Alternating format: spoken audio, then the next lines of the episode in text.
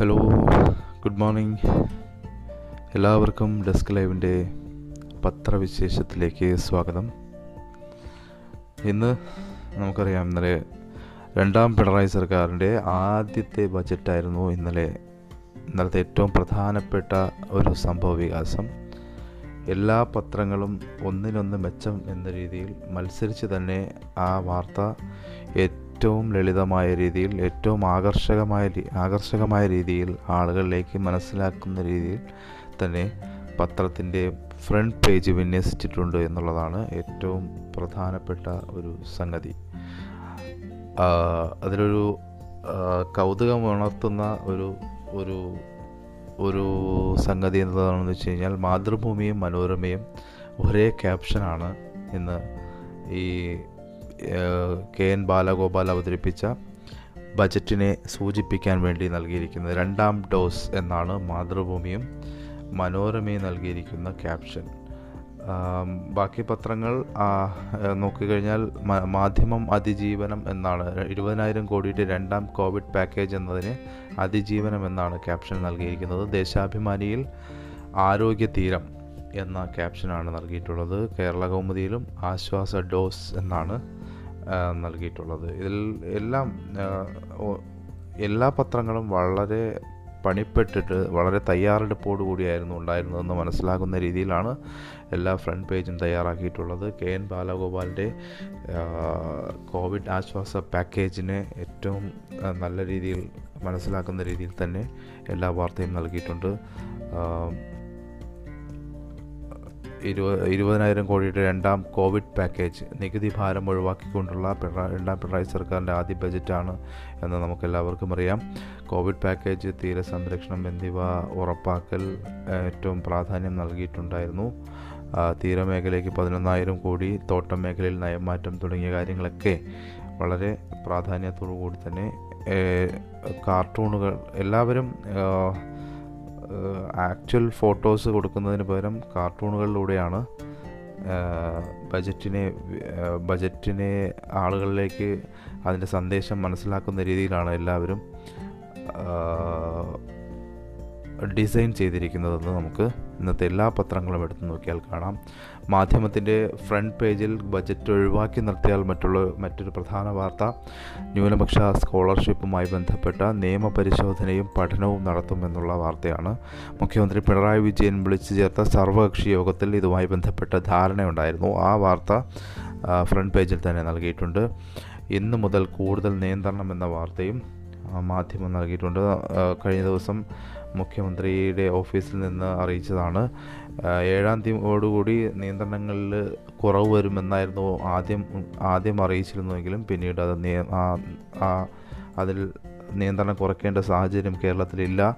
Test positivity നിരക്ക് കൂടുന്നതിനാൽ എല്ലാ നിയന്ത്രണങ്ങളോടുകൂടി കുറച്ച് ദിവസം കൂടി ഈ നിയന്ത്രണങ്ങൾ കൊണ്ടുപോയാൽ മാത്രമേ ടെസ്റ്റ് പോസിറ്റിവിറ്റി നിരക്ക് കുറയ്ക്കാൻ പറ്റുള്ളൂ എന്നുള്ളതാണ് മാധ്യമം ഫ്രണ്ട് പേജിൽ നൽകിയിരിക്കുന്ന വാർത്ത. ബാക്കി മനോരമയും മാതൃഭൂമിയും ദേശാഭിമാനിയും ബാക്കി പത്രങ്ങളെല്ലാം ഫ്രണ്ട് പേജുകളിൽ ബജറ്റ് മാത്രമാണ് ബജറ്റിന് വേണ്ടി മാത്രം നീക്കി വെച്ചിട്ടുണ്ട് ഫ്രണ്ട് പേജ് എന്നത് നമുക്ക് കാണാൻ കഴിയും. കേരള കൗമുദിയിൽ ഒരു ജൂഹി ചൗളയുടെ വാർത്ത ഹർജി ബാലിശം. ജൂഹി ചൗളയ്ക്ക് ഇരുപത് ലക്ഷം രൂപ പിഴ നൽകി. കഴിഞ്ഞ ദിവസം ഫൈവ് ജി നെറ്റ്വർക്ക് കൊണ്ടുവരുന്നത് പാരിസ്ഥി ജനങ്ങളുടെ ആരോഗ്യ പ്രശ്നവും പാരിസ്ഥിതിക പ്രത്യാഘാതമുണ്ടാക്കുമെന്ന് പറഞ്ഞ് ജൂഹി ചൗള ഒരു ഹർജി നൽകിയിരുന്നു. ഫൈവ് ജി നെറ്റ്വർക്കിനെതിരെ ഇതിന് കോടതി നിശിതമായി വിമർശിക്കുകയും ഹർജിക്കാരിയായ ജൂഹി ചൗളയ്ക്ക് അനാവശ്യ ഹർജിയുമായി വന്നിരിക്കുകയാണെന്ന് പറഞ്ഞുകൊണ്ട് ഇരുപത് ലക്ഷം രൂപ പിഴ നൽകുകയും ചെയ്തിരുന്നു. ഇതാണ് ബാക്കി പത്രങ്ങളിലേക്ക് പൊതുവിൽ നോക്കുമ്പോൾ നമുക്ക് കാണാൻ കഴിയുന്നത്? ഈ പറഞ്ഞ പോലെ എല്ലാ പത്രങ്ങളിലും ഒന്നാം പേജിൽ ബജറ്റ് തന്നെയാണ് ഇടം പിടിച്ചിട്ടുള്ളത്. പക്ഷേ ദീപിക പത്രത്തിലും മാധ്യമത്തിലുമാണ് ഒന്ന് രണ്ട് വാർത്തകൾ അധികമായി കണ്ടത്. ഒന്ന് ഈ പറഞ്ഞ ന്യൂനപക്ഷ സ്കോളർഷിപ്പ് വാർത്ത അതും ദീപിക പത്രത്തിലുണ്ട്. മറ്റൊന്നുള്ളത് നാൽപ്പത് വയസ്സ് കഴിഞ്ഞ എല്ലാവർക്കും വാക്സിൻ എന്നുള്ള വാർത്തയാണ്. നാൽപ്പത് വയസ്സിന് മുകളിൽ പ്രായമുള്ള എല്ലാവർക്കും മുൻഗണനാക്രമമില്ലാതെ വാക്സിൻ നൽകാൻ തീരുമാനമായിരിക്കുന്നു. ഒന്ന് ഒന്ന് രണ്ടായിരത്തി ഇരുപത്തിരണ്ടിന് നാൽപ്പത് വയസ്സ് പൂർത്തിയായവർ മുതലുള്ളവർക്കാണ് അർഹത. അതേസമയം പതിനെട്ട് മുതൽ നാൽപ്പത്തിനാല് വയസ്സ് വരെയുള്ളവർക്ക് മുൻഗണനാ ക്രമത്തിലുള്ള വാക്സിനേഷൻ തുടരും. നാൽപ്പത്തിയഞ്ച് വയസ്സിന് മുകളിലുള്ളവർക്കുള്ള വാക്സിനേഷൻ നിലവിലുള്ള മാർഗനിർദ്ദേശങ്ങൾ അനുസരിച്ച് തുടരുമെന്നും ആരോഗ്യമന്ത്രി വീണ ജോർജ് അറിയിച്ചു. ഈ ഒരു വാർത്ത കൂടി ദീപിക പത്രത്തിന്റെ ഒന്നാം പേജിൽ കാണാൻ സാധിക്കും.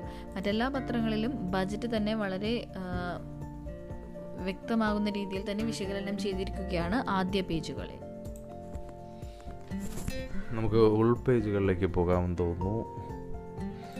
ബജറ്റിൽ പ്രാദേശികമായ പേജുകളിൽ അതാത് ജില്ലകളിൽ എന്തൊക്കെയാണ് പ്രതീക്ഷയുള്ളത് അല്ലെങ്കിൽ ജില്ലകളിൽ എന്തെങ്കിലും മാറ്റമുണ്ടോ എന്നുള്ള ജില്ലകളിലേക്ക് എന്തെങ്കിലും പ്രത്യേകമായി പ്രഖ്യാപനങ്ങളുണ്ടോ എന്നുള്ളത് പരിശോധിക്കുന്നു. പക്ഷേ നമുക്കറിയാം കഴിഞ്ഞ ദിവസം പുതിയ പ്രഖ്യാപനങ്ങളോ നികുതി നിർദ്ദേശങ്ങളോ ഒന്നുമില്ലാതെ അവസ കഴിഞ്ഞ ഒന്നാം പിണറായി സർക്കാരിന്റെ അവസാന കാലത്ത് തോമസ് ഐസക് അവതരിപ്പിച്ച ബജറ്റിന്റെ നിർദ്ദേശങ്ങളും ബജറ്റിലെ പ്രഖ്യാപനങ്ങളും തുടരുമെന്ന പ്രതീക്ഷകൾ മാത്രമാണ് ഈ ബജറ്റിനെ സംബന്ധിച്ച് ഓരോ ജില്ലകൾക്കും ലഭിച്ചിട്ടുള്ളത്. അത്തരം പ്രഖ്യാപനങ്ങളും നിർദ്ദേശങ്ങളും എന്തൊക്കെയാണെന്ന് എല്ലാ മാതൃഭൂമി അവരുടെ ഉൾപേജുകളിൽ പേജുകളിൽ നൽകിയിട്ടുണ്ട് എന്നതാണ്. പുതിയ പ്രഖ്യാപനങ്ങൾ നൽകാൻ കഴിയുന്ന ഒരു സാഹചര്യമല്ല എന്ന് കഴിഞ്ഞ ദിവസം ബജറ്റ് അവതരണത്തിന് ശേഷം മന്ത്രി കെ എൻ ബാലഗോപാൽ വ്യക്തമാക്കുകയും ചെയ്തിരുന്നു. മാതൃഭൂമിയുടെ ഉൾപേജുകളിലേക്ക് പോയി കഴിഞ്ഞാൽ നിലപാട് പേജിൽ ചെയ്യാവുന്ന കാര്യങ്ങളും ചെയ്യേണ്ട കാര്യങ്ങളും എന്ന എന്ന ക്യാപ്ഷനിൽ മാതൃഭൂമിയിൽ ആ, ഭരണ തുടർച്ചയുടെ സാഹചര്യത്തിൽ പുതുക്കുന്ന ബജറ്റിൽ പുതുമകൾ അധികം പ്രതീക്ഷിക്കാനാവില്ല. തെരഞ്ഞെടുപ്പ് വർഷമായിട്ടും തോമസ് ഐസക് സമ്പൂർണ ബജറ്റ് അവതരിപ്പിച്ചത് ജനപ്രിയ പദ്ധതികളുടെ പ്രചാരണം പ്ര പ്രചാരണം ലാക്കാക്കിയും ഒപ്പം വിജയത്തിലുള്ള ആത്മവിശ്വാസത്തോടെയുമാണ്. അതായത് ബജറ്റിനെ ബജറ്റിന്റെ ഒരു വിലയിരുത്തലാണ് എന്ന് മാതൃഭൂമി. നിലപാട് പേജിൽ നൽകിയിരിക്കുന്നത്. അത് കഴിഞ്ഞാൽ ആ പേജ് ഏറ്റവും കൂടുതൽ കൈകാര്യം ചെയ്തിരിക്കുന്ന ബജറ്റിന്റെ വിശദമായ ഒരു വിശകലനമാണ് കോവിഡ് രണ്ടാം പാക്കേജിന് ഇരുപതിനായിരം കോടി. മാത്രമല്ല എല്ലാ പത്രവും കഴിഞ്ഞ ദിവസം എല്ലാ പത്രം മാത്രമല്ല സോഷ്യൽ മീഡിയകൾ വഴി ഏറ്റവും കൂടുതൽ പ്രചാരണവും കമൻസും വന്നത് സാഹിത്യം കമ്മി പ്രതീക്ഷ മിച്ചം എന്നുള്ളതാണ് തോമസ് ഈസക്കിനറിയാം വളരെ വിരസമായ ബജറ്റുകളാണെങ്കിൽ പോലും സാഹിത്യവും കവിതയും എല്ലാം ഇഴുകിച്ചേർത്ത ബജറ്റാണ് സാധാരണഗതിയിൽ തോമസ് ഐസക് അവതരിപ്പിക്കുന്നത്. പേഴ്സണലി ചോദിക്കുകയാണെങ്കിൽ എനിക്ക് ഏറ്റവും ഇഷ്ടപ്പെടുന്ന ഒരു രീതിയാണത്. കാരണം ഏറ്റവും വിരസമായ ഒരു സാധനമാണ്. സാധാരണഗതിയിൽ ഈ സാമ്പത്തികവും സാമ്പത്തികവും ബന്ധപ്പെട്ട എല്ലാത്തരം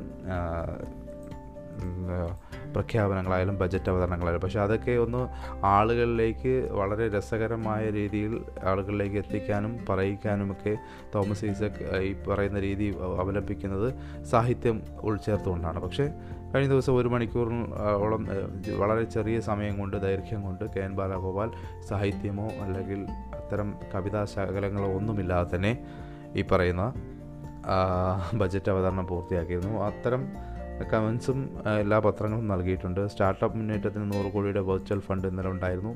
ലക്ഷ്യം മികച്ച ആരോഗ്യ സേവനങ്ങൾ എന്ന മുഖ്യമന്ത്രിയുടെ കമന്റ് പ്രത്യേകമായി നിലപാട് പേജിലെ ആ പേജിൽ ഇപ്പോൾ മാതൃഭൂമി നൽകിയിട്ടുണ്ട്. ഇരുപതിനായിരം കോടിയുടെ പാക്കേജ് കോവിഡ് മൂന്നാം തരംഗം തുടങ്ങാൻ മൂന്നാം തരംഗം തടയാൻ ആറിന പരിപാടി കടമെടുത്തും കരുതലെന്ന ഐസക്കിന്റെ നയം ഈ ബജറ്റിനും ഈ സാമ്പത്തിക വർഷത്തിലും തുടരുമെന്നതാണ്. മനോരമ നൽകിയിരിക്കുന്ന മറ്റൊന്ന് പല മേഖലയിൽ നിന്നുള്ള ആളുകളുടെ പ്രതികരണങ്ങൾ പ്രത്യേകമായി തന്നെ മനോരമ നൽകിയിട്ടുണ്ട്. വി. മുരളീധരൻ വിദേശകാര്യ മന്ത്രി P. K. Kunhalikutty K. Surendran തുടങ്ങി Mons Joseph professor K. V. Thomas M. A. Yusuff Ali M. P. Ahammed T. Nasaruddin Muhammad Riyas തുടങ്ങി സമൂഹത്തിന്റെ വിവിധ ശ്രേണിയിൽ നിൽക്കുന്ന ആളുകളുടെ പ്രതികരണങ്ങൾ വളരെ വ്യക്തമായ രീതിയിൽ തന്നെ എല്ലാ എല്ലാ മേഖലയും ഉൾപ്പെടുത്തിക്കൊണ്ട് തന്നെ പ്രതികരണങ്ങളും മാതൃഭൂമി ഉൾപ്പെടുത്തിയിട്ടുണ്ട്. യെസ് ഇത് തന്നെയാണ്. മനോരമ പത്രം പരിശോധിച്ചാലും ഉൾപേജുകളിലും ബജറ്റിന്റെ വിശകലനങ്ങൾ തന്നെയാണ് കാണാൻ സാധിക്കുന്നത്. ഇപ്പോൾ തീരം തഴുകി എന്നൊരു ആർട്ടിക്കിൾ അതായത് തീരദേശ സംരക്ഷണത്തിനായി ബജറ്റിൽ വലിയൊരു എമൗണ്ട് തന്നെ മാറ്റി വെച്ചിട്ടുണ്ട്. അപ്പോൾ അതുമായി ബന്ധപ്പെട്ട് വലിയ രീതിയിൽ തന്നെ വാർത്തകൾ നൽകിയിട്ടുണ്ട്. മറ്റൊന്നുള്ളത് കിഫ്ബി പിൻസീറ്റിൽ എന്നൊരു വാർത്തയാണ്. പദ്ധതികൾ നാല് മാത്രം ഇനി ശ്രദ്ധ തുടങ്ങിയവ തീർക്കുന്നതിൽ. കഴിഞ്ഞ അഞ്ച് വർഷം സംസ്ഥാനത്തെ അടിസ്ഥാന സൗകര്യ വികസന പദ്ധതികൾക്ക് ചുക്കാൻ പിടിച്ച കിഫ്ബിക്ക് മന്ത്രി കെ എൻ ബാലഗോപാൽ അവതരിപ്പിച്ച ബജറ്റിൽ കാര്യമായ റോളില്ല. നാല് പദ്ധതികൾക്ക് മാത്രമാണ് മന്ത്രി കിഫ്ബിയെ ആശ്രയിച്ചത്. തീരസംരക്ഷണത്തിനുള്ള ആയിരത്തി അഞ്ഞൂറ് കോടി രൂപയുടെ പദ്ധതിയാണ് ഏറ്റവും പ്രധാനം. തീരദേശ ഹൈവേക്ക് വശങ്ങളിലായി പരിസ്ഥിതി സൗഹൃദ സൗകര്യ കേന്ദ്രങ്ങൾ സ്ഥാപിക്കുന്നതിന് ഭൂമി ഏറ്റെടുക്കാനായി ഇരുന്നൂറ്റി നാൽപ്പത് കോടി രൂപയും കിഫ്ബിയിൽ നിന്ന് കണ്ടെത്തും. ഈ ഒരു വാർത്ത മനോരമ നൽകിയിരിക്കുന്നു. അപ്പം സർക്കിറ്റ് നിറയെ കാഴ്ചകൾ. മലബാർ ലിറ്റററി സർക്കിറ്റിനും ബയോഡൈവേഴ്സിറ്റി സർക്കിറ്റിനുമായി അൻപത് കോടി രൂപ മാറ്റിവെച്ചിരിക്കുന്നു എന്നുള്ള വാർത്ത. വായ്പ പതിനായിരം കോടിയിലേക്ക് കെ എഫ് സി വൻകിടയാക്കും. കേരള ഫിനാൻഷ്യൽ കോർപ്പറേഷൻ വായ്പകൾ പതിനായിരം കോടിയിൽ എത്തിക്കുമെന്ന ബജറ്റ് പ്രഖ്യാപനം സ്ഥാപനത്തെ മുൻദിന വായ്പാ കേന്ദ്രമായി മാറ്റും. ചെറുകിട വ്യവസായങ്ങൾക്കും ധനസ്ഥാപനം എന്നതിനപ്പുറം വൻകിട വ്യവസായങ്ങൾക്കും അടിസ്ഥാന സൗകര്യ മേഖലയ്ക്കും സഹായം നൽകുന്ന നിലയിലേക്ക് കെ ഉയരും. ഇത്തരത്തിൽ ബജറ്റിന്റെ ഓരോ പ്രഖ്യാപനങ്ങളെയും വിശകലനം ചെയ്യുകയാണ് ഉൾപേജുകളിൽ ഫലം നന്നാകും എന്നൊരു ലേഖനം തൊട്ടടുത്ത പേജിൽ കാണാം. തോട്ടങ്ങളിൽ ഫലവർഗ കൃഷി ബജറ്റിലേത് ചരിത്ര നിർദ്ദേശം കരുതലോടെ നീങ്ങിയാൽ വൻ സാധ്യത എന്നാണ് പറയുന്നത്. അതായത് തോട്ടം മേഖലയിൽ പുതിയ ഇനം ഫലവർഗങ്ങൾ കൃഷി ചെയ്യാനും സംസ്കരണവും വിപണനവും സാധ്യമാക്കാനുമുള്ള ബജറ്റ് നിർദ്ദേശം കാർഷിക കേരളത്തിന്റെ ചരിത്രത്തിലെ സുപ്രധാന നാഴികക്കല്ലാകും. കേരളത്തിന്റെ സമ്പദ് വ്യവസ്ഥയിൽ ആയിരക്കണക്കിന് കോടി രൂപയുടെ വരുമാനം സൃഷ്ടിക്കാൻ ഉതകുന്ന മുന്നേറ്റം സാധ്യമാണ് ഈ മേഖലയിൽ എന്നാണ് ആ ഒരു പ്രഖ്യാപനത്തെ വിലയിരുത്തുന്നത്. ഒപ്പം തന്നെ ടെക് സഹായം നിറഞ്ഞു വിളയാൻ ടെക് സഹായം കൃഷി ആധുനികമാക്കാൻ സാങ്കേതികവിദ്യ പത്ത് കോടി രൂപയാണ് അതിനായി നീക്കിവെച്ചിട്ടുള്ളത്. എന്നാൽ പല പ്രഖ്യാപനങ്ങളിലും വ്യക്തത വേണം എന്നൊരു കൊച്ചു ലേഖനം ടി നന്ദകുമാറിന്റെ മുൻ ദേശീയ ഭക്ഷ്യ കൃഷി സെക്രട്ടറി ഡയറി ഡെവലപ്മെന്റ് ബോർഡ് മുൻ ചെയർമാനായ ടി നന്ദകുമാറിന്റെ ചെറിയൊരു പ്രതികരണം. വ്യക്തത വേണം പലതിലും എന്നൊരു പ്രതികരണം നൽകിയിട്ടുണ്ട്. നല്ല ആശയമാണ്. സർക്കാർ നടത്തിയാൽ പാളും എന്ന് പറയുന്നുണ്ട്. അതായത് ചെറുകിട ഇടത്തരം സം അത് ജി വിജയരാഘവൻ ആസൂത്രണ ബോർഡ് മുൻ അംഗം ജി വിജയരാഘവന്റെ പ്രതികരണമാണ് ചെറുകിട ഇടത്തരം സംരംഭങ്ങളുടെയും സ്റ്റാർട്ടപ്പുകളുടെയും വളർച്ച ത്വരിതപ്പെടുത്തുന്നതിന് നൂറ് കോടി രൂപ കോപ്പസ് ഉള്ള വെഞ്ചർ ക്യാപിറ്റൽ ഫണ്ട് സ്ഥാപിക്കുവാനുള്ള ബജറ്റ് നിർദ്ദേശം നല്ല ആശയമാണ്. പക്ഷേ സർക്കാരിന്റെ നേരിട്ടുള്ള ഇടപെടൽ ഉണ്ടാകുമ്പോൾ വെഞ്ചർ ഫണ്ട് വിജയകരമാകണമെന്നില്ല എന്നാണ് അദ്ദേഹത്തിന്റെ ഒരു വിലയിരുത്തൽ. മറ്റൊരു വിശകലനം നേരിട്ടുള്ള എണ്ണായിരത്തി തൊള്ളായിരം കോടിയെപ്പറ്റി ധനമന്ത്രി പറഞ്ഞ കാര്യമാണ്. പെൻഷൻ തൊഴിലുറപ്പ് കൂടുതൽ കൃത്യതയാണ് ലക്ഷ്യം വയ്ക്കുന്നതെന്ന്. എന്നാൽ ബജറ്റ് ഭേദഗതി കാപട്യം എന്നാണ് പ്രതിപക്ഷ നേതാവിന്റെ പ്രതികരണം. അദ്ദേഹം പറഞ്ഞിട്ടുള്ളത് എണ്ണായിരത്തി തൊള്ളായിരം കോടി രൂപയുടെ വിനിയോഗം സംബന്ധിച്ച ധനമന്ത്രിയുടെ വിശദീകരണം ബജറ്റിൽ വരുത്തിയ ഭേദഗതിയാണെന്ന് പ്രതിപക്ഷം വിമർശിച്ചു. ബജറ്റിൽ ഒളിപ്പിച്ചുവെച്ച വെച്ച കാപ്പട്യത്തിന്റെ തെളിവാണ് ഇതെന്ന് പ്രതിപക്ഷ നേതാവ് വി. ഡി. സതീശൻ ആരോപിച്ചു. ഇത്തരം ബജറ്റിന്റെ വിശകലനങ്ങൾ തന്നെയാണ് ഉൾപേജുകളിലും. ഇനി എഡിറ്റോറിയൽ പേജിലേക്ക് കടക്കുകയാണെങ്കിലും കോവിഡ് നിഴലിലെ കരുതൽ ബജറ്റ് എന്നതാണ് മനോരമയുടെ നിലപാട്. നിലപാട് പേജിൽ ഒപ്പം തന്നെ ഈ ഈ പറഞ്ഞ പോലെ ബജറ്റുമായി ബന്ധപ്പെട്ട കൂടുതൽ വിശല വിശകലനങ്ങൾ തന്നെയാണ്. ബൂസ്റ്റർ ഡോസ് എന്ന ക്യാപ്ഷനോട് കൂടിയുള്ള ലേഖനമാണ് നൽകിയിട്ടുള്ളത്. സ്മാർട്ട് കിച്ചൺ ഓണത്തിന് മുൻപ് കോവിഡ് വാക്സിന് ആയിരം കോടി രൂപ തുടർ ഭരണത്തിന് നന്ദി പ്രതിപക്ഷത്തിന് കുത്ത് ഇതൊക്കെയാണ് ബജറ്റിലുള്ള കാര്യങ്ങൾ എന്നാണ് പറയുന്നത്. ആരോഗ്യമുള്ള ബജറ്റ് എന്ന കെ പി കണ്ണൻ സാമ്പത്തിക വിദഗ്ധൻ കെ പി കണ്ണന്റെ ഒരു പ്രതികരണം നൽകിയിട്ടുണ്ട്. പെട്രോൾ ഷോക്ക് കുറയും ഹരിത ഗതാഗതം ഉണരും എന്നൊരു വിശകലനമുണ്ട്. ഇത്തരത്തിൽ ബജറ്റിനെ സൂക്ഷ്മമായി കീറി മുറിച്ചുകൊണ്ടുള്ള ഒരു വിശകലനം തന്നെയാണ് മനോരമ പത്രത്തിന്റെ ഉൾപേജുകളിലും നമുക്ക് കാണാൻ സാധിക്കുന്നത്. മാധ്യമത്തിൽ ഈ പറയപ്പെടുന്ന വിശകലനവും ഇഴകേറിയുള്ള പരിശോധനയും ഒക്കെ ഉണ്ട്. വ്യവസായങ്ങൾക്ക് സഹായ പദ്ധതികളില്ല. നികുതി ചുമത്താത്തതിൽ മാത്രം ആശ്വാസം എന്ന എം ഷിയാസിന്റെ ഒരു ബൈലൈനോട് കൂടിയുള്ളൊരു ലേഖനമുണ്ട്. കാര്യമായ സഹായ പ്രഖ്യാപനങ്ങളില്ലെങ്കിലും ബജറ്റിൽ പുതിയ നികുതി നിർദ്ദേശമോ വൈദ്യുതി നിരക്ക് വർധനവോ ഇല്ലാത്തതിൽ ആശ്വാസം പ്രകടിപ്പിച്ച വ്യവസായ ആശ്വാസം പ്രകടിപ്പിച്ച വ്യവസായ മേഖല. സാമ്പത്തിക രംഗം കോവിഡ് കടപുഴക്കിയ നാളുകളിൽ വരുമാന നഷ്ടം കുറയ്ക്കാൻ പുതിയ പുതിയ ബാധ്യതകൾ വ്യവസായ വ്യവസായ വ്യാപാര മേഖലകളിൽ അടിച്ചേൽപ്പിക്കുന്ന ആശങ്ക ഒഴിവായി. ബജറ്റിന് മുന്നോടിയായി നടന്ന ചർച്ചകളിൽ ഉന്നയിച്ച ആവശ്യങ്ങൾ ലോക്ക്ഡൗൺ മാറുന്നതോടെ സർക്കാർ നടപ്പാക്കുമെന്ന പ്രതീക്ഷയിലാണ് വ്യാവസായികൾ നിർമ്മാണ രംഗത്ത് ഒരു മാസം ഉപയോഗിക്കുന്നത് ഒന്ന് ദശാംശം ഒന്ന് അഞ്ച് ലക്ഷം ടൺ ഇരുമ്പാണെന്ന് കല്ലിയത്ത് സ്റ്റീൽസ് ചെയർമാൻ നൂർ മുഹമ്മദ് നൂർ ഷാ പറഞ്ഞു. നിർമ്മാണ രംഗം നിശ്ചലമായതോടെ ഇതുവഴി സർക്കാർ നികുതി നഷ്ടം മാത്രം പ്രതിമാസം ആയിരം കോടി വരും എന്നതാണ്. മാധ്യമം അതുമായി ബന്ധപ്പെട്ട ആ ആ ഒരു വിലയിരുത്തൽ ലേഖനത്തിൽ പറയുന്ന കാര്യം.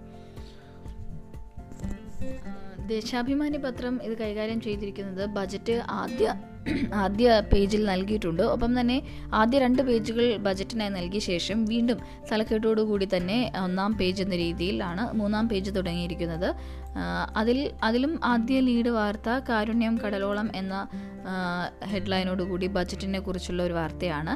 മറ്റു വാർത്തകൾ കൂടി ആ ഒന്നാം പേജ് ഒന്നാം പേജിൽ നൽകിയിരിക്കുന്നു. അതിലൊന്ന് കുഴൽപ്പണ കേസിൽ സുരേന്ദ്രന്റെ സെക്രട്ടറിയെ ഇന്ന് ചോദ്യം ചെയ്യും എന്ന വാർത്തയാണ്. തെരഞ്ഞെടുപ്പ് പ്രചാരണത്തിന് എന്ന പേരിൽ ബി ജെ പി കുഴൽപ്പണം കടത്തിയ കേസിൽ സംസ്ഥാന പ്രസിഡന്റ് കെ സുരേന്ദ്രന്റെ സെക്രട്ടറിയെ ശനിയാഴ്ച ചോദ്യം ചെയ്യും. രാവിലെ പത്തിന് തൃശൂർ പോലീസ് ക്ലബിൽ ഹാജരാകാനാണ് സെക്രട്ടറി ദീപിന് പോലീസ് നോട്ടീസ് നൽകിയത്.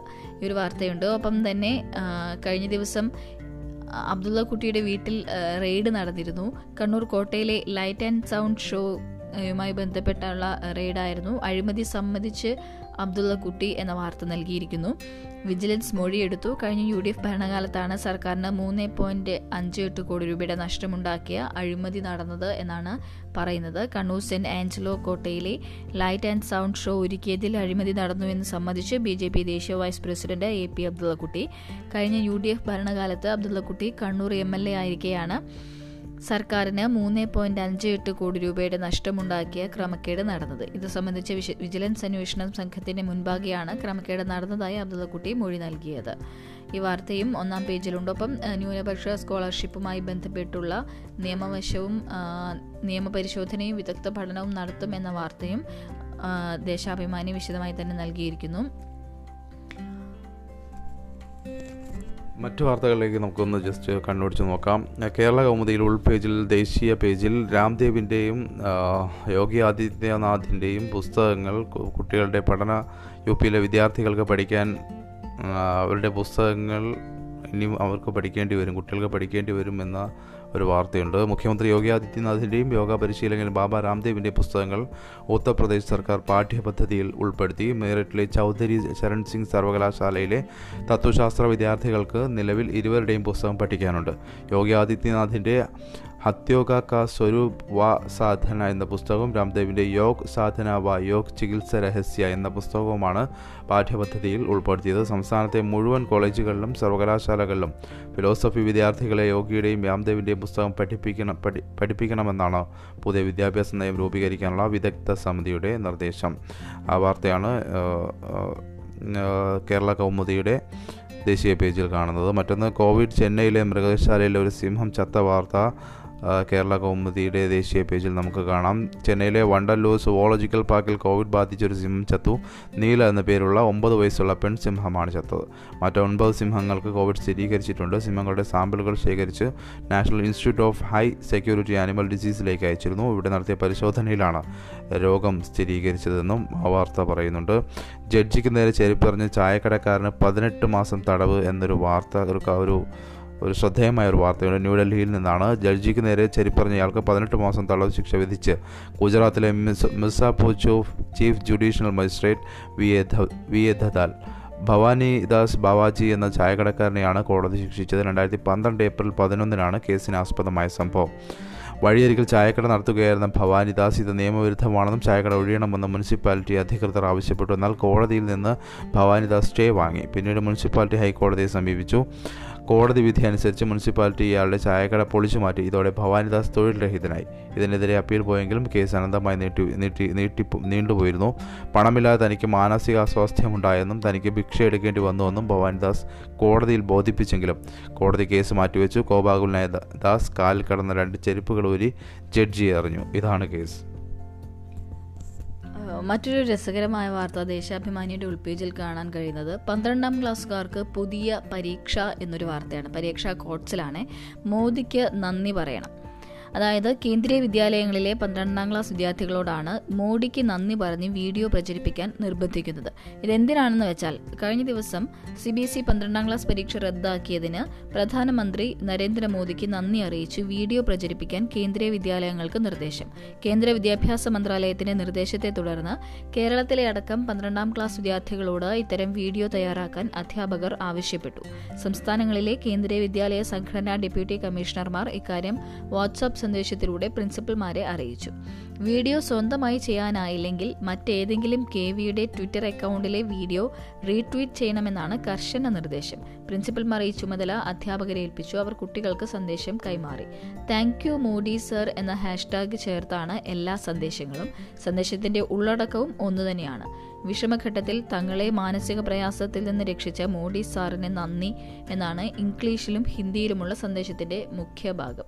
ഇതേ തുടർന്ന് സാമൂഹ്യ മാധ്യമങ്ങളിൽ താങ്ക് യു മോഡി സാർ എന്ന ഹാഷ്ടാഗിൽ നിരവധി വീഡിയോകൾ പ്രത്യക്ഷപ്പെട്ടു. ഈ ഒരു വാർത്ത ഇത് കുറച്ച് അധികം റിപ്പോർട്ട് വിശദമായി തന്നെ ദേശാഭിമാനി നൽകിയിരിക്കുന്നതിൽ പ്രിൻസിപ്പൽമാർക്ക് കിട്ടിയ സന്ദേശത്തിന്റെ സ്ക്രീൻഷോട്ട് അടക്കമാണ് ദേശാഭിമാനി ഈ വാർത്ത നൽകിയിരിക്കുന്നത്. മാധ്യമത്തിലേക്ക് പോയി കഴിഞ്ഞാൽ ഈ ട്രോളിംഗ് നിരോധനം ഒമ്പതാം തീയതി മുതൽ നടപ്പാക്കാൻ പോവുകയാണ്. അതുമായി ബന്ധപ്പെട്ട് തീരദേശങ്ങളിൽ നടക്കുന്ന ഒരുക്കങ്ങളാണ്. ട്രോളിംഗ് നിരോധവുമായി നിരോധനവുമായി ബന്ധപ്പെട്ട് നടക്കുന്ന ഒരുക്കങ്ങളുടെ വിശദമായ റിപ്പോർട്ടുകൾ മാധ്യമത്തിന്റെ ഉൾപേജുകളിൽ ഇടം പിടിച്ചിട്ടുണ്ട്. എൻ എസ് എസ് നോട്ടീസിന് പിന്നാലെ സംവരണേതര പട്ടിക പുറത്തിറക്കി സർക്കാർ എന്ന ഒരു വാർത്ത മാധ്യമത്തിൽ ഉൾപേജിൽ കാണാം. ചീഫ് സെക്രട്ടറിക്കെതിരെ എൻ എസ് എസ് കോടതി അലക്ഷ്യത്തിന് നോട്ടീസ് അയച്ചതിന് പിന്നാലെ സംസ്ഥാനത്തെ സംവരണേതര വിഭാഗങ്ങളുടെ പട്ടിക സർക്കാർ പുറത്തിറക്കി. മുന്നാക്ക വിഭാഗ കമ്മീഷൻ ശുപാർശ ചെയ്ത നൂറ്റി അറുപത്തി ആറിൽ നൂറ്റി അറുപത്തിനാല് വിഭാഗങ്ങളെയാണ് പട്ടികയിൽ ഉൾപ്പെടുത്തിയത്. ഒ ബി സി വിഭാഗ പട്ടികയിൽ ഉൾപ്പെട്ടതിനാൽ നായരു നാടാർ ശൈശവ വെള്ളാള എന്നീ എന്നീ വിഭാഗങ്ങളെ ഒഴിവാക്കിയാണ് തൊഴിൽ സംവരണവും വിദ്യാഭ്യാസ ആനുകൂല്യങ്ങൾ ലഭിക്കാത്ത സമുദായങ്ങളാണ് പട്ടികയിൽ. ഇതിൽ പതിനേഴ് ക്രൈസ്തവ വിഭാഗങ്ങളുണ്ട്. പട്ടിക ചുവടെ എന്ന് പറഞ്ഞ് വളരെ വിശദമായി തന്നെ ആ പട്ടികയുടെ വിവരങ്ങൾ മാധ്യമം നൽകിയിട്ടുണ്ട്. മറ്റൊന്ന് ഇന്നലെ ന്യൂനപക്ഷ സ്കോളർഷിപ്പുമായി ബന്ധപ്പെട്ട സർവകക്ഷി യോഗത്തിൽ നടന്ന അതിനുള്ളിൽ നടന്ന ചർച്ചകൾ വളരെ വിശദമായിട്ട് തന്നെ മാധ്യമം കൈകാര്യം ചെയ്തിരിക്കുന്നു. ചരിത്രവും പശ്ചാത്തലവും ഓർമ്മിപ്പിച്ച് മുഖ്യമന്ത്രി എന്ന മുഖ്യമന്ത്രിയുടെ ആ, യോഗത്തിലെ സംസാരം വ്യക്തമായി നൽകിയിട്ടുണ്ട്. പരിഗണിച്ചത് പിന്നാക്കാവസ്ഥ എന്ന വി ഡി സതീശൻ. പ്രത്യേക സംവിധാനം വേണമെന്ന് കുഞ്ഞാലിക്കുട്ടി ആവശ്യപ്പെട്ടതും നൽകിയിട്ട് വിധി നടപ്പാക്കണമെന്ന കേരള കോൺഗ്രസും ബി ജെ പിയും ആവശ്യപ്പെട്ടതും വളരെ വ്യക്തമായി തന്നെ മാധ്യമം ഇന്നലെ ഇന്നലത്തെ ചർച്ച എന്തായിരുന്നുവെന്ന് ആളുകൾക്ക് മനസ്സിലാകുന്ന രീതിയിൽ വളരെ വ്യക്തമായിട്ട് തന്നെ ഓരോരുത്തരുടെയും നിലപാടുകളും വ്യക്തമായി തന്നെ മാധ്യമം നൽകിയിട്ടുണ്ട്. കുഴൽപ്പണ കവർച്ച കേസിൽ അന്വേഷണം കോന്നിയിലും എത്തുന്നു എന്നൊരു എന്നൊരു വാർത്ത അതിനൊപ്പം മാധ്യമം നൽകിയിട്ടുണ്ട്. ദീപിക പത്രത്തിന്റെ ഉൾപേജിൽ ഇപ്പോൾ ഈ കോവിഡ് കാലത്ത് ദുരിതം അനുഭവിക്കുന്ന തിയേറ്ററുകളെ തിയേറ്റർ ഉടമകളെക്കുറിച്ച് അതായത് അടഞ്ഞു കിടക്കുന്ന തിയേറ്ററുകളെ കുറിച്ചുള്ളൊരു വാർത്ത ദീപിക പത്രത്തിന്റെ ഉൾപേജിൽ കാണാം. ആരവങ്ങളില്ലാതെ തിയേറ്ററുകൾ തുറക്കുന്ന കാര്യത്തിൽ അനിശ്ചിതത്വം. വെല്ലുവിളിയായി ഒ ടി ടി. ഒൻപതിന് ശേഷം തിയേറ്ററുകൾ തുറക്കുന്ന കാര്യത്തിൽ എന്തെങ്കിലും തീരുമാനമുണ്ടാകുമെന്ന പ്രതീക്ഷയിലാണ് ഉടമകൾ. എന്നൊരു റിപ്പോർട്ട് കോവിഡിന്റെ ഒരു കോവിഡ് വരുത്തി വെച്ച ഒരു വിന എന്ന രീതിയിലുള്ളൊരു വാർത്ത ദീപിക നൽകിയിട്ടുണ്ട്. ഒപ്പം ദേശാഭിമാനിയിലെ സ്പോർട്സ് പേജിൽ കളിക്കളങ്ങൾ കൈവിട്ട് റെയിൽവേ. റെയിൽവേയുടെ കീഴിലുള്ള പതിനഞ്ച് സ്പോർട്സ് കോംപ്ലക്സുകളും സ്റ്റേഡിയങ്ങളും വാണിജ്യ കേന്ദ്രങ്ങളാക്കും. ഏതെല്ലാം കേന്ദ്രങ്ങളാണ് വാണിജ്യവൽക്കരിക്കുന്നത് എന്നുള്ള ഏതെല്ലാം സ്റ്റേഡിയങ്ങളും കോംപ്ലക്സുകളുമാണ് എന്നുള്ള ഡീറ്റെയിൽ തർക്കമായിട്ടുള്ള ഒരു റിപ്പോർട്ട് ദേശാഭിമാനി പത്രത്തിന്റെ സ്പോർട്സ് പേജിലും കാണാൻ സാധിക്കും. മാതൃഭൂമിയുടെ ഉൾപേജിൽ കുട്ടികൾക്ക് ഇപ്പോൾ വാക്സിൻ ഇല്ല പരീക്ഷണം നടക്കുന്നതേ ഉള്ളൂ എന്ന് കേന്ദ്ര സർക്കാരിന്റെ അറിയിപ്പ് വാർത്തയായിട്ട് നൽകിയിട്ടുണ്ട്. കുട്ടികൾക്ക് ഇപ്പോൾ കോവിഡ് വാക്സിൻ നൽകാനാവില്ലെന്നും പതിനെട്ടിൽ താഴെയുള്ളവരിൽ പരീക്ഷണം നടക്കുന്നതേ ഉള്ളൂ എന്നും കേന്ദ്ര സർക്കാർ ഡൽഹി ഹൈക്കോടതി അറിയിച്ചു. രണ്ടിനും പതിനെട്ടിനും ഇടയിലുള്ള ആരോഗ്യമുള്ള കുട്ടികളിൽ പരീക്ഷണം നടത്താൻ Bharat ബയോടെക്കിന് drug controller general of India May പന്ത്രണ്ടിനാണ് അനുമതി നൽകിയത്. ഒന്നും രണ്ടും മൂന്നും ഘട്ടങ്ങളിലെ ക്ലിനിക്കൽ പരീക്ഷണ ഗ്രൂപ്പുകളിൽ പതിനെട്ടിന് താഴെയുള്ളവരെ ഉൾപ്പെടുത്തിയിരുന്നില്ലെന്നും കേന്ദ്രം വ്യക്തമാക്കിയിരിക്കുന്നു. രാജ്യദ്രോഹ കുറ്റം ചുമത്തുന്ന നിയമങ്ങൾ പിൻവലിക്കണമെന്ന് എഡിറ്റേഴ്സ് ഗിൽഡ് കഴിഞ്ഞ ദിവസം നമ്മൾ വായിച്ചതാണ് നമ്മൾ അറിയിച്ചതാണ്. സുപ്രീം കോടതിയുടെ പരാമർശം സുപ്രീം കോടതിയുടെ വിധി ഉണ്ടായിരുന്നു. മാധ്യമങ്ങളുടെ വിമർശനം രാജ്യദ്രോഹ കുറ്റമല്ല എന്ന സുപ്രീം കോടതിയുടെ വിധി. അത് നട അത് നിയമങ്ങൾ അത്തരം നിയമങ്ങൾ ചുമത്തിയിട്ടുള്ള നിയമങ്ങൾ പിൻവലിക്കണമെന്ന് എഡിറ്റേഴ്സ് ഗിൽഡ് ആവശ്യപ്പെട്ടതാണ്. മറ്റൊരു വാർത്തയായിട്ട് നൽകിയിരിക്കുന്നത് ഹൈക്കോടതി മുഹൂർത്തം കുറിച്ചു ഡെന്നീസും ബഫിയും ഒരുമിച്ചു എന്നൊരു കൗതുകമുള്ള വാർത്ത മാതൃഭൂമിയുടെ ഉൾപേജിൽ കാണാൻ കഴിയും. പലതവണ മാറ്റിവെച്ച വിവാഹത്തിന് ലോക്ക്ഡൗൺ നിയമങ്ങൾ പിന്നെയും വിലങ്ങുതടിയാകുമെന്ന് കണ്ടപ്പോൾ നൂറ് വർഷം മുമ്പുള്ള വിവാഹച്ചട്ടം വധുവരന്മാർക്ക് തുണയായി. നിയമങ്ങളും ചട്ടങ്ങളും മനുഷ്യന് വേണ്ടിയാണെന്ന വിശാല കാഴ്ചപ്പാട് സ്വീകരിച്ച കോടതിയാവട്ടെ അവസാന നിമിഷം വരെ തുണയായി നിന്നു. തൃശൂർ എറണാകുളം ജില്ലകളിലെ ക്രിസ്ത്യാനികൾക്ക് മാത്രം ബാധകമായതാണ് ആയിരത്തി തൊള്ളായിരത്തി ഇരുപതിലെ Cochin Christian civil marriage act. Kuttanellur sub registrar ഓഫീസിലായിരുന്നു വെള്ളിയാഴ്ച പന്ത്രണ്ട് മുപ്പതിന് കോടതി മുഹൂർത്തം കുറിച്ച വിവാഹം. വരൻ പൂഞ്ഞാറിൽ പൂർവ പൂർവബന്ധമുള്ള അമേരിക്കൻ സ്വദേശിയും ആമസോൺ കമ്പനി ഉദ്യോഗസ്ഥനുമായ ഡെനീസ് ജോസഫ് വധു ദന്ത ഡോക്ടറായ മാടക്കത്തറയിലെ ബഫി ജീസൺ മൂന്ന് മൂന്ന് മെയ് മാസങ്ങളുടെ കണക്കിൽ വേണം ഡെന്നീസ് ബെഫി വിവാഹ കഥ പൂർത്തിയാക്കാൻ. വിവാഹം ഇരു വീട്ടുകാരും ആദ്യം ഉറപ്പിച്ചത് രണ്ടായിരത്തി പത്തൊൻപത് മെയ് പത്തൊമ്പതിന് അടുത്ത മെയ് അഞ്ചിന് വിവാഹം നടത്താനായിരുന്നു തീരുമാനം. അതുപ്രകാരം ഡെന്നീസ് കേരളത്തിലെത്തിയെങ്കിലും ലോക്ക്ഡൗൺ കാരണം വിവാഹം നടന്നില്ല. അതോടെ രണ്ടായിരത്തി ഇരുപത്തിയൊന്ന് മെയ് അഞ്ചിന് പുതിയ തീയതി കുറിച്ച് പിരിഞ്ഞു. ഇത്തവണ മെയ് ആദ്യം തന്നെ ഡെന്നീസ് എത്തിയെങ്കിലും വീണ്ടും ലോക്ക്ഡൗൺ. തുടർന്ന് രജിസ്റ്റർ വിവാഹത്തിനായി അപേക്ഷ നൽകിയെങ്കിലും ഒരു മാസം മുമ്പ് സബ് രജിസ്ട്രാർ ഓഫീസിൽ നോട്ടീസ് നൽകണമെന്ന നിയമം വിലങ്ങുതടിയായി മടക്കയാത്രയ്ക്ക് ഒരു ഒരു മാസമില്ല. ഡെന്നീസ് ജൂൺ അഞ്ചിന് പുലർച്ചെ അഞ്ചരയ്ക്കുള്ള വിമാനത്തിൽ മടക്ക ടിക്കറ്റ് ബുക്ക് ചെയ്തു. ഇതിനിടെയാണ് പ്രത്യേക വിവാഹ ചട്ടത്തെക്കുറിച്ച് അറിഞ്ഞത്. ദമ്പതിമാരിൽ ഒരാൾ തൃശൂർ എറണാകുളം ജില്ലകളിലുള്ള ക്രിസ്ത്യാനിയാണെങ്കിൽ ഈ നിയമപ്രകാരം രജിസ്റ്റർ ഓഫീസിൽ അപേക്ഷ നൽകിയാൽ അഞ്ചാം പ്രവൃത്തി ദിവസം വിവാഹം രജിസ്റ്റർ ചെയ്യാം. രജിസ്റ്റർ ക്രിസ്ത്യാനിയാവണം. കുട്ടനല്ലൂരിലെ സബ് രജിസ്ട്രാർ ഓഫീസിൽ അപേക്ഷ നൽകാനെത്തിയെങ്കിലും ട്രിപ്പിൾ ലോക്ക്ഡൗൺ ആയിരുന്നതിനാൽ തുടർന്നിരുന്നില്ല. തുടർന്ന് മെയ് ഇരുപത്തിയഞ്ചിന് ആർ ഡി ഒ ഓൺലൈനിലൂടെ അപേക്ഷ നൽകി ആർ ഡി ഒക്ക് പിന്നാലെ ഹൈക്കോടതിയും സമീപിച്ചു. തടസ്സം പിന്നെയും ഉണ്ടായി. വിവാഹ ചട്ടപ്രകാരം ഓൺലൈനിലൂടെ അപേക്ഷ സ്വീകരിക്കില്ല. നേരിട്ട് അപേക്ഷ നൽകിയ ശേഷം സമീപിക്കാൻ കോടതി ഉത്തരവിട്ടു. മെയ് മുപ്പത്തി ഒന്നിന് ആർ ഡി ഒയുടെ ഓഫീസിൽ അപേക്ഷ നൽകി സബ് രജിസ്ട്രാർ ഓഫീസിലും അപേക്ഷ നൽകാൻ ശ്രമിച്ചുവെങ്കിലും നടന്നില്ല. പിന്നീട് ജൂൺ ഒന്നിനാണ് സബ് രജിസ്ട്രാർ ഓഫീസിൽ അപേക്ഷ നൽകാനായത്. അതിനാൽ ജൂൺ ഏഴിന് വിവാഹം നടക്കാനാവും. ഇക്കാര്യം കാണിച്ചു നൽകിയ ഹർജിയിലാണ് വെള്ളിയാഴ്ച പത്തരയ്ക്ക് രേഖകളെല്ലാം സബ് രജിസ്ട്രാർ ഓഫീസിൽ എത്തിക്കാനും അന്ന് തന്നെ വിവാഹം നടത്തി സർട്ടിഫിക്കറ്റ് നൽകാനും ജസ്റ്റിസ് എൻ. നഗരേഷ് ഉത്തരവിട്ടത്. വളരെ രസകരമായ എന്നാൽ രസകരം എന്ന് വെച്ചാൽ അവരെ സംബന്ധിച്ചിടത്തോളം ഡെന്നീസിനും ബെഫിയും സംബന്ധിച്ചിടത്തോളം ഏറ്റവും പ്രയാസകരമായ ഒരു ഘട്ടത്തിലൂടെ കടന്നു പോവുകയാണ്. പക്ഷേ നിയമം മനുഷ്യർക്ക് വേണ്ടിയാണെന്ന് ഓർമ്മിപ്പിക്കുന്ന ഒരു സംഭവ വികാസമായിട്ട് നമുക്കിതിനെ കാണാം.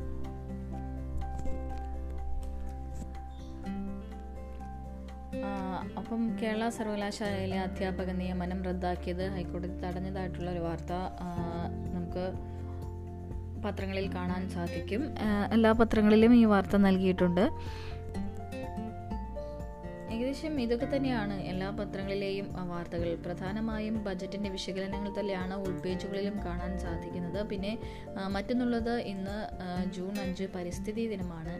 അപ്പോൾ മനോരമ പത്രത്തിന്റെ ഉൾപേജിൽ ഒരു പേജ് മുഴുവനായും ഈ പരിസ്ഥിതി സൗഹാർദ്ദ വാർത്തകൾക്കായി നൽകിയിട്ടുണ്ട്. ഒരു മന്ത്രി വി. ശിവൻകുട്ടിയുടെ പ്രതികരണം മരം എന്ന ദൃശ്യവിസ്മയം മോഹൻലാലിന്റെ പ്രതികരണം മരം ഒരു മാജിക് എന്ന് ഗോപിനാഥ് മുതുകാട് ഒപ്പം കുട്ടികളോടും രക്ഷിതാക്കളോടുമായി പറയുന്ന കാര്യങ്ങൾ തുടങ്ങി.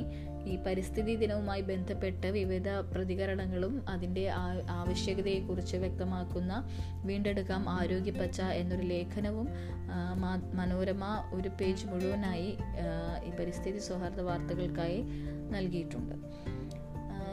അപ്പോൾ ഇതൊക്കെയാണ് ഇന്ന് നമുക്ക് വിവിധ പത്രങ്ങളിലൂടെ കണ്ണോടിക്കുമ്പോൾ കാണാൻ സാധിക്കുന്നത്. ആ, ഇപ്പോൾ ഡെസ്ക് ലൈവിന്റെ പത്രവിശേഷങ്ങളാണ് നിങ്ങൾ കേട്ടുകൊണ്ടിരിക്കുന്നത്. നിങ്ങൾക്കിനി ലൈവായി വാർത്തകൾ അറിയാനായി ഡെസ്ക് ലൈവ് ആപ്പ് ഇൻസ്റ്റാൾ ചെയ്യുക. കേരളത്തിൽ നിന്നുള്ള ആദ്യ മലയാളം ഷോർട്ട് ന്യൂസ് ആപ്പാണ് ഡെസ്ക് ലൈവ്. അപ്പോൾ വാർത്തകൾ വളരെ ക്രിസ്പായും ഷോർട്ടായും അറിയേണ്ട കാര്യങ്ങൾ മാത്രം ഉൾക്കൊള്ളിച്ചുകൊണ്ട് നിങ്ങൾക്ക് അറിയാൻ സാധിക്കും. ഇൻസ്റ്റാൾ ചെയ്യുക app desk live news app. അപ്പോൾ ഇന്നത്തെ പത്രവിശേഷങ്ങൾ ഇവിടെ അവസാനിക്കുകയാണ്. എല്ലാവർക്കും ഒരു ശുഭദിനം ആശംസിക്കുന്നു. നന്ദി. Bye.